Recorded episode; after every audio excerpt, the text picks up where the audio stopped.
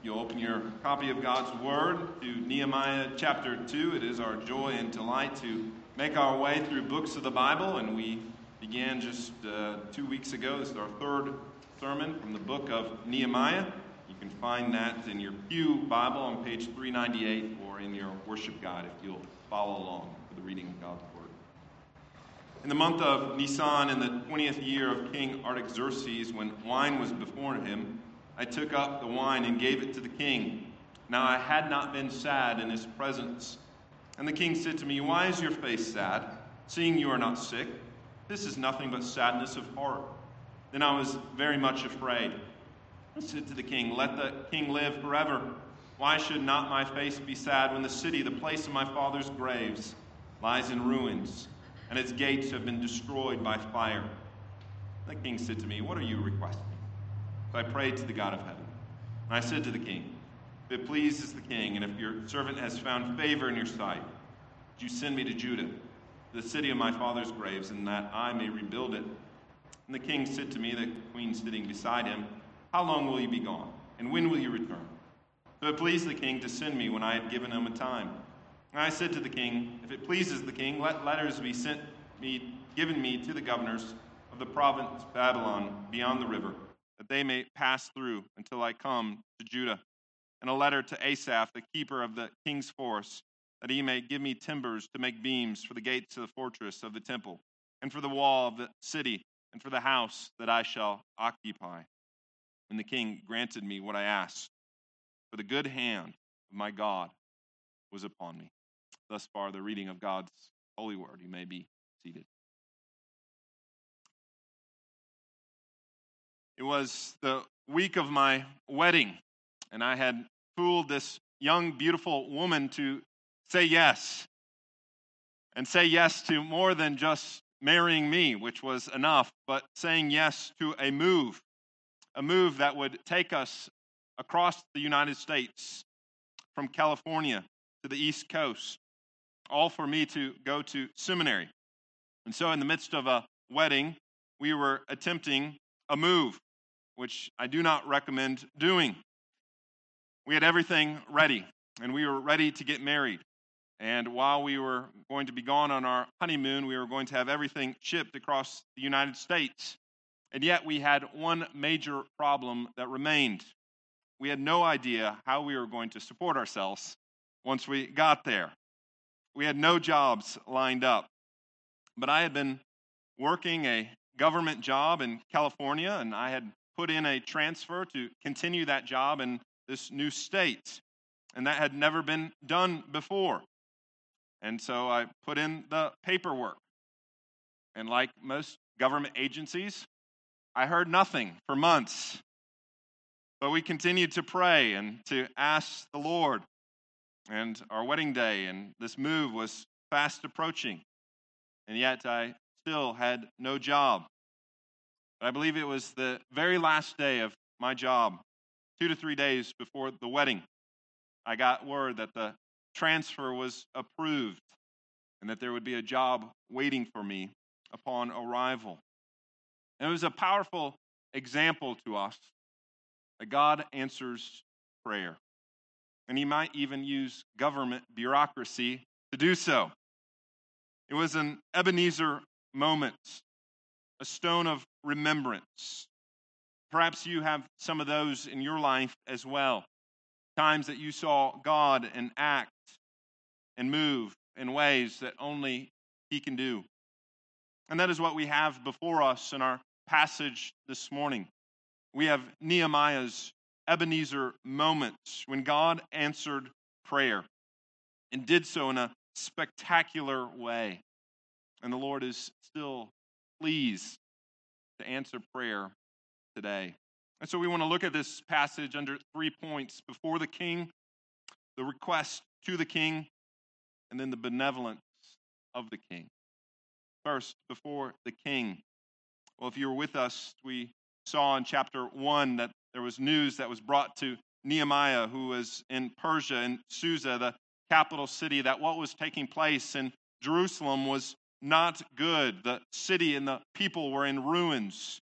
And this drove Nehemiah to his knees to pray. not emotionless, heartless prayers, but deep, genuine prayers, even with tears. And not just to make a request to God, but as we saw last week, to adore the great name, the great and awesome God that he came before in prayer, to even confess his sins like we have done this morning, to remember the promises of God, to revel in the glory of God and the redemption of his people. And so let me ask you have you engaged in that this week? Have you done what Nehemiah did in, in chapter 1, what we saw? Have you engaged and, and participated in this wonderful gift that is given to you in, you in your salvation? To be able to come before the Lord, that King of Kings, in, in prayer. Have you done it? I hope you have. I hope it was life giving to you. And if you have not, or perhaps did not do it as much as you would have liked to, well, then I encourage you that you have a, another week set before you, another week to participate in this act of walking by faith. But as we saw, Nehemiah came to make a request, and we see that at the very end of his prayer. He says, Lord, give success to your servant today and grant mercy in the sight of this man. Now, we don't know in particular when this prayer was made, when Nehemiah prayed this particular prayer. And what I believe it seems to be was a summary of all of his prayers that he prayed before the Lord uh, on this subject matter. And in fact, we know from the beginning of chapter 1 to the beginning of chapter 2 that there was 4 months between the time that Nehemiah heard about the state of Jerusalem to the time that the king notices that there is something different about Nehemiah. And so it was a four month span. And literally it says in chapter 1 that he prayed night and day. And so if we take that quite literally, if we prayed once in the morning and once at night for four months, then we can do the math and come up with that Nehemiah prayed about 250 prayers. And each prayer, if each prayer was a summary of what is in chapter 1, then for 250 times he prayed, Lord, give me success and make it today. And yet, four months came and four months went, and seemingly there was no success. Seemingly, there was no action on God's part. He prayed for it to be done today, and that day would go by, and it was still no answer from the Lord. And yet, the next day, he prayed, Lord, give me success today. And yet, there seemingly was not success. And yet, what we see or should see is that Nehemiah continued to pray. He did not give up, he was persistent in prayer. Nehemiah didn't go before the throne once or twice of his God and say, Lord, give me success today. And when it seemingly was not given success, he says, Well, I guess God's not listening.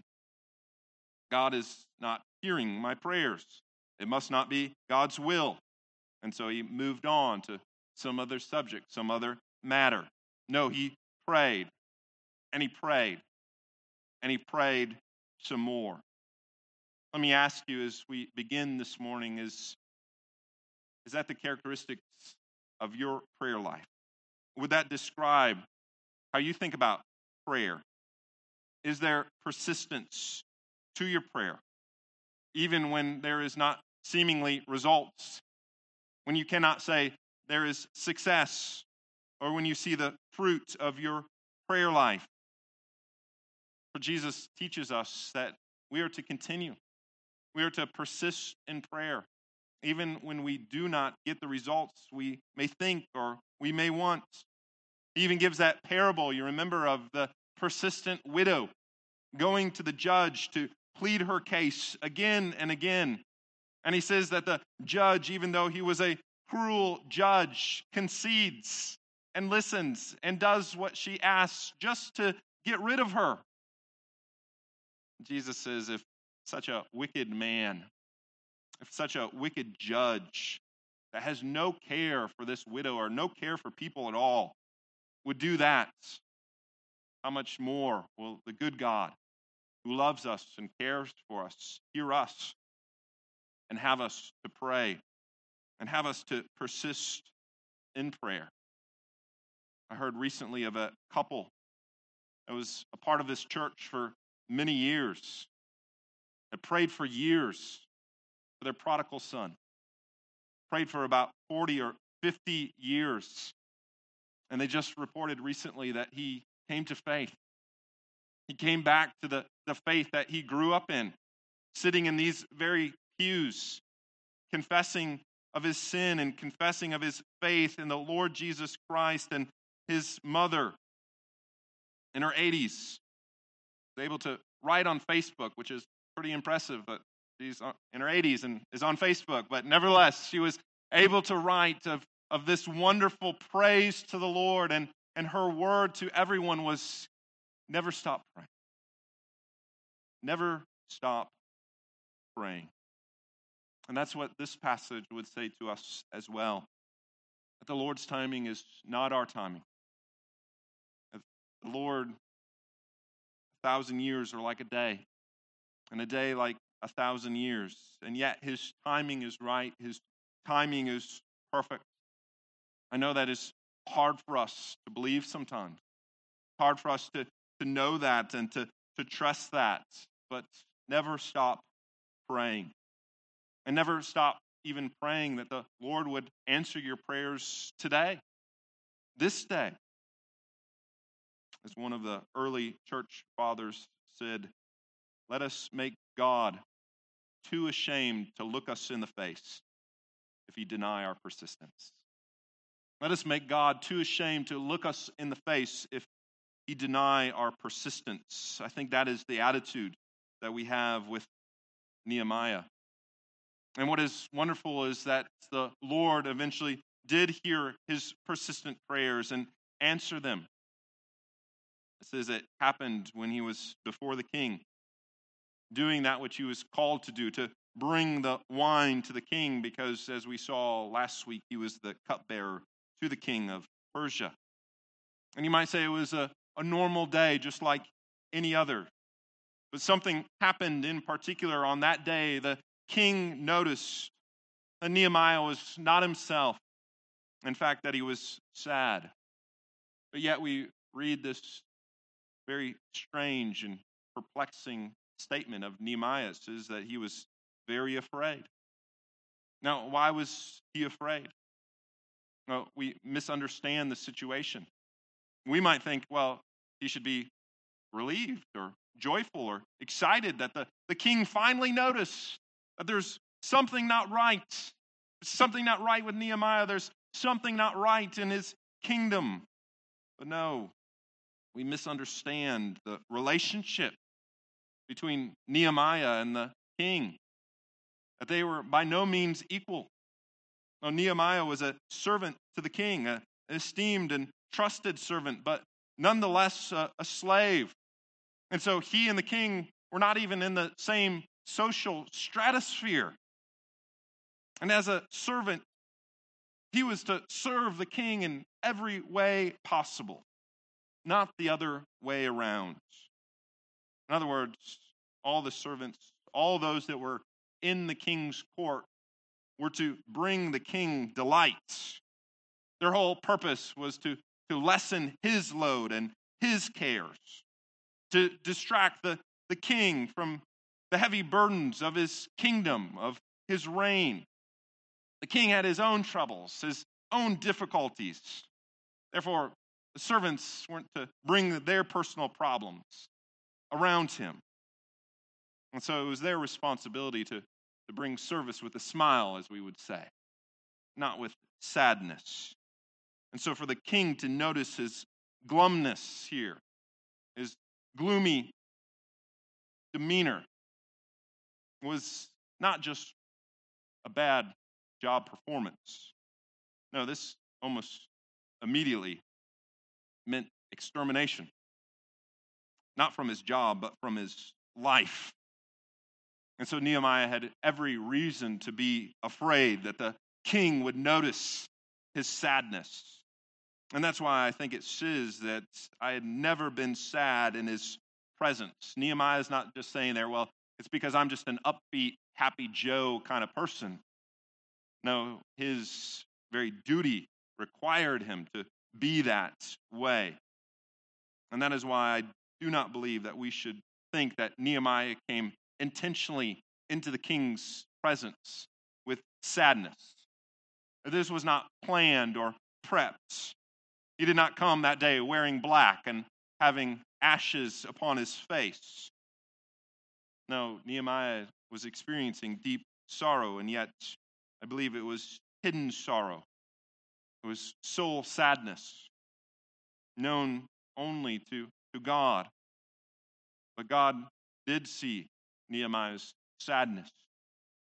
And I believe he had the king of Persia, the greatest king on earth at that time, to also notice Nehemiah's sadness and to ask, Why is your face sad, seeing you're not sick?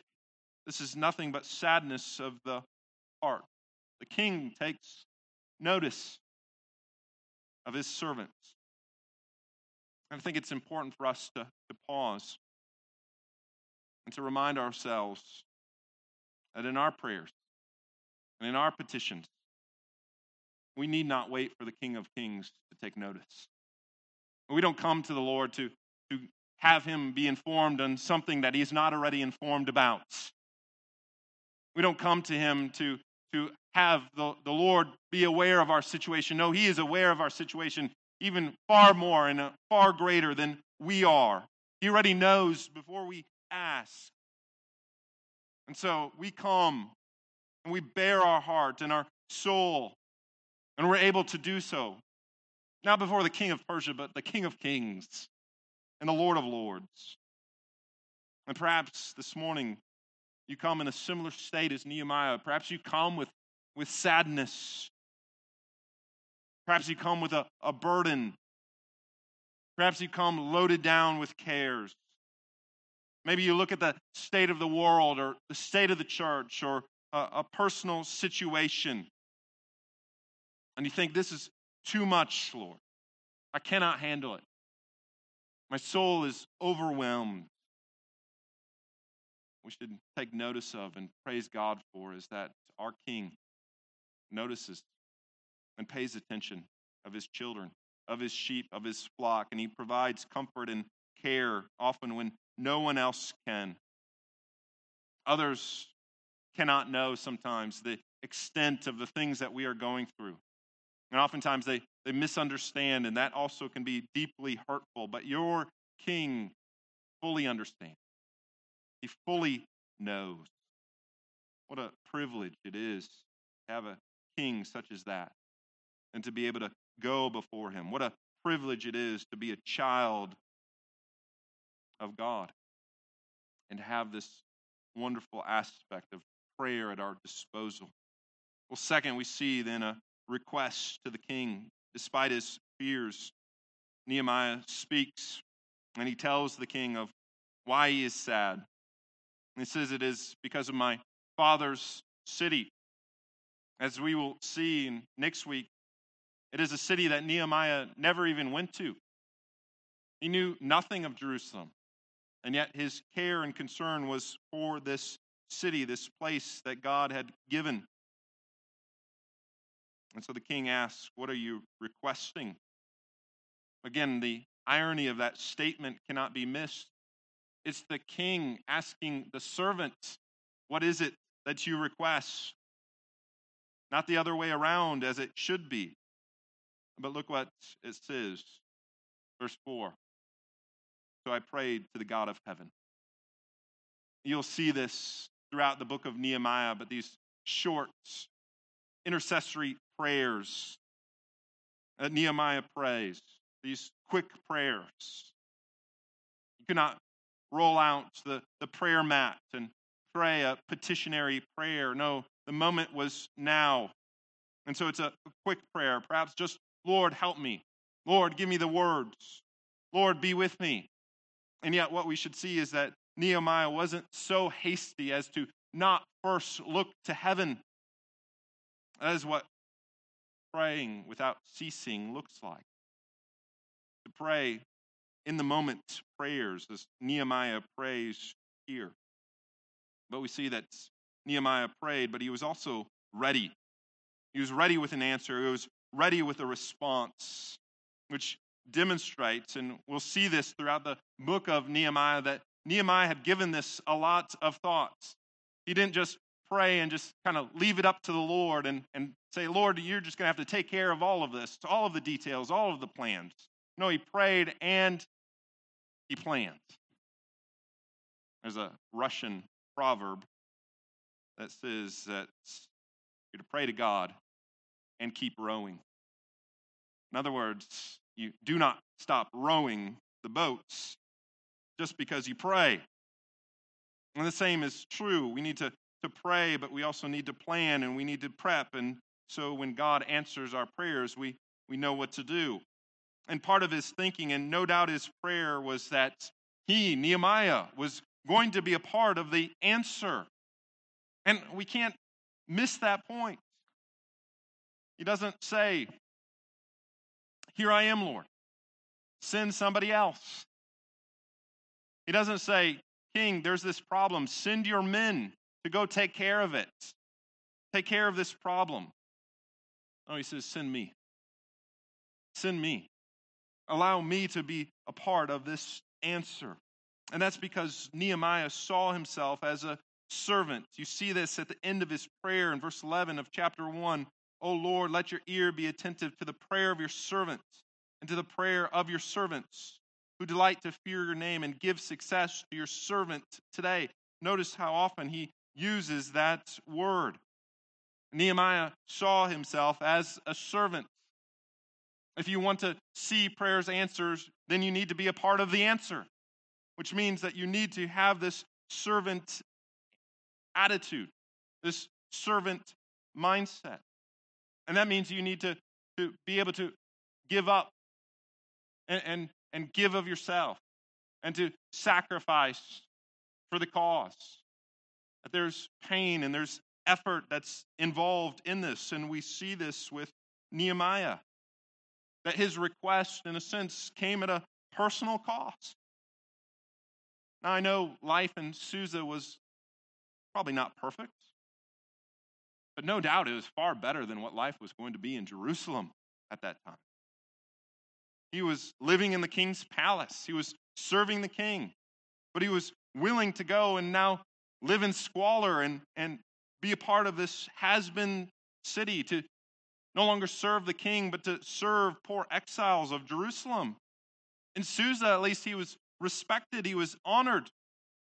But there, as we will see, he will be harassed and mocked. You have the daily difficulties of, of leading these people. No, there was no glamour in this task, there was no glory to be won. And in that, we see a picture of Christ, don't we? That our Messiah, the Lord Almighty, left a far more glorious place than King Artaxerxes' palace to come to a place like this, to take on flesh and to blood and to be part of his creation. Not to be served, but to what? Serve. To wash the feet of lowly people, to provide for them with little to none gratitude or thanks given, and then ultimately to give of his life unto death. Why? For our sake.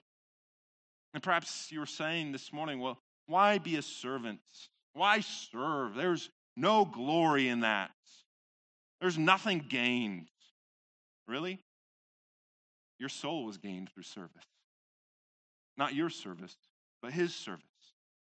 And that is to be the mark of Christ's disciples that we now give away our lives as living sacrifices. Does not Jesus say, whoever tries to keep his life will lose it, but whoever loses his life will gain it for my sake? Is that the characteristic of your life?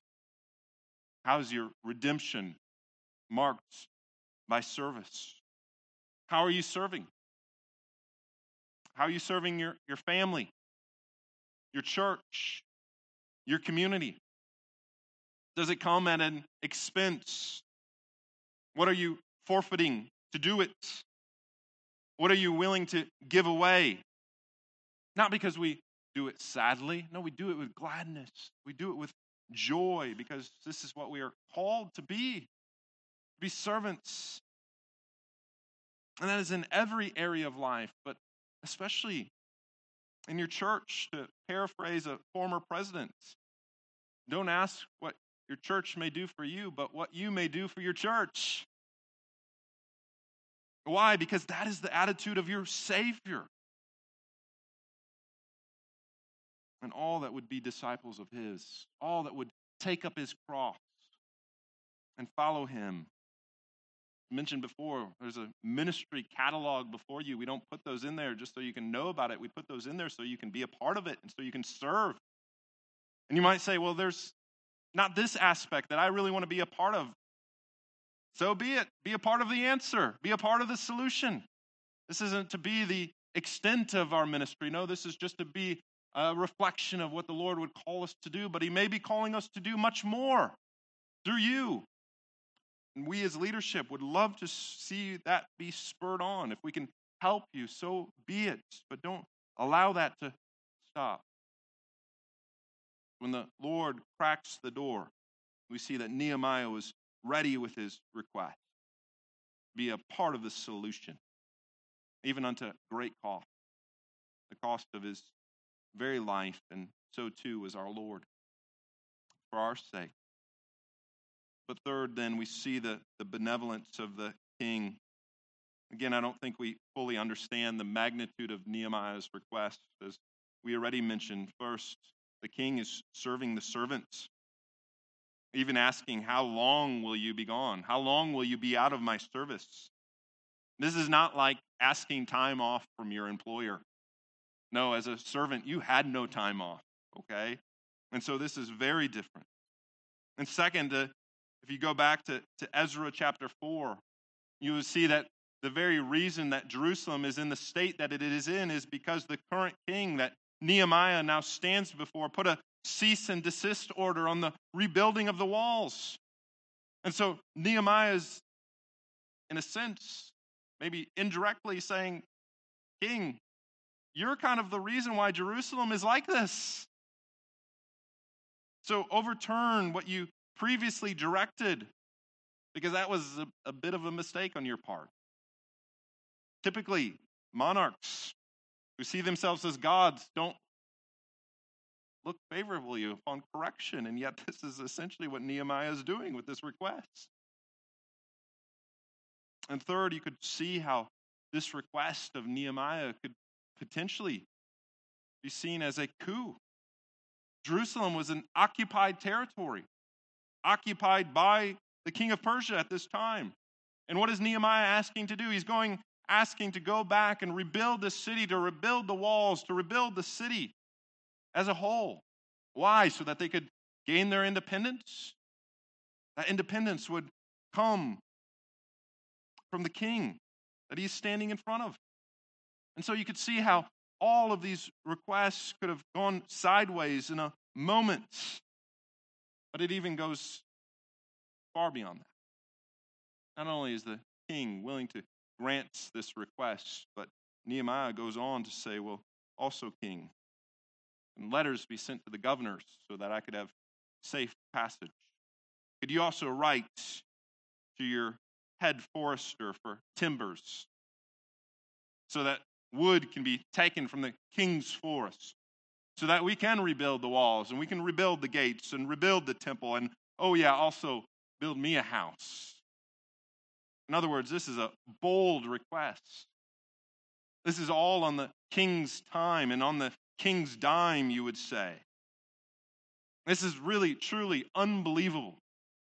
Nehemiah is asking to be relieved of service so that he can be sent and also that he could have safety and that he could have full supplies. This isn't a light or a little request. But what we see is that the king answers. And what we should see even beyond that is what Proverbs 21 1 says that the king's heart is in the hand of the Lord. Like the rivers of water, he turns it whatever he wishes. And that is what he exactly does here. The Lord is directing the heart of the king. All of this would have been doomed to fail if God was not in it. But God was in it. And he was willing to answer these prayers. The question we need to ask is Are we? And are we willing to pray prayers that are as big and grand and grandiose as this? That if God is not in it, then it is doomed to fail. Again, not for our glory, not for selfish gain, far from it, but for His name's sake. I think too often we are afraid to ask and to keep asking. And yet, Nehemiah knew who he was talking to. He knew that this was the man that could do something about his situation, really, the only man who could, and he was willing to ask. And the king, as we see here, was favorable to it, he was benevolent. How much more our king? How much more our Lord? As that wonderful hymn says, Thou art coming to a king. Large petitions with thee bring, for his grace and power are such that none can ever ask too much. Do we believe that? That there is nothing that we can ask that is too much? Do we come with that type of boldness? Nehemiah's requests were over the top, really. And yet all of his requests were granted. And why was that? Was it just the benevolence of this king? Was it because he highly esteemed Nehemiah? Was Nehemiah so respectable and done such a great job in the service of the king that the king was willing to honor him in this way? Well, that no doubt played a part, but Nehemiah gives the true answer. It comes at the end of verse 8 For the good hand of my God was upon me. The good hand of my God was upon me. See, it wasn't ultimately the benevolence of the king of Persia, it was the benevolence of the king of kings and Lord of lords. The Lord would bless him and hear his cry and answer his prayers. Again, is our God any less benevolent than the God of Nehemiah? He is not, because it is the same God, one and the same. And he delights to answer prayer. Jesus says, if our earthly fathers know how to give good, good gifts, how much more our Heavenly Father gives good gifts to those that ask. So let us ask, and let us do so boldly for the sake of His kingdom and for His church and for His glory. I'll close with this that reminds me of a story. When I was in college, living with roommates, and one of my roommates asked another roommate for a piece of gum, quite a simple request. And the roommate said, Sure, you can have a piece of gum. And then the one that asked said, with all seriousness, Can I have four? He went just beyond asking for two or three and straight to four. To which he was rightly turned down. No, you cannot have four pieces of gum. Perhaps you know of that if you have toddlers in your home. But at least he asked. And you can't blame him for asking. You couldn't even blame him for his boldness, but do we even ask? Do we have a bold and daring faith that's willing to ask? Because does not Ephesians 3:20 say that our God is able to do immeasurably more than we ask or even imagine. Do we believe it? Nehemiah did. And his prayers were answered. Let us individually and corporately pray in such a way as this. And let us see what God may do and how he may use you and me. And may we have the heart of Isaiah when he says, Here am I, Lord. Send me. Join me in prayer. Our gracious God and Heavenly Father, as we look at the faith of Nehemiah and his willingness to pray and to ask, and how you answered, O Lord. Lord, we are convicted because sometimes we think that your arm is too short. And oftentimes it's because our faith is too little. And we don't believe that you can do far more, immeasurably more than we can ask or imagine. Lord, forgive us for our faithlessness. If you gave your Son, how will you not also give us all things for your glory and for your name's sake? And Lord, we would ask that you would do it, O Lord, for the church and for the sake of your kingdom. Would you continue to build us up and use us as your servants? Here we are, Lord. Use us, mold us, send us, so that we be vessels for your honor and for your glory. We pray this in Christ's name. Amen.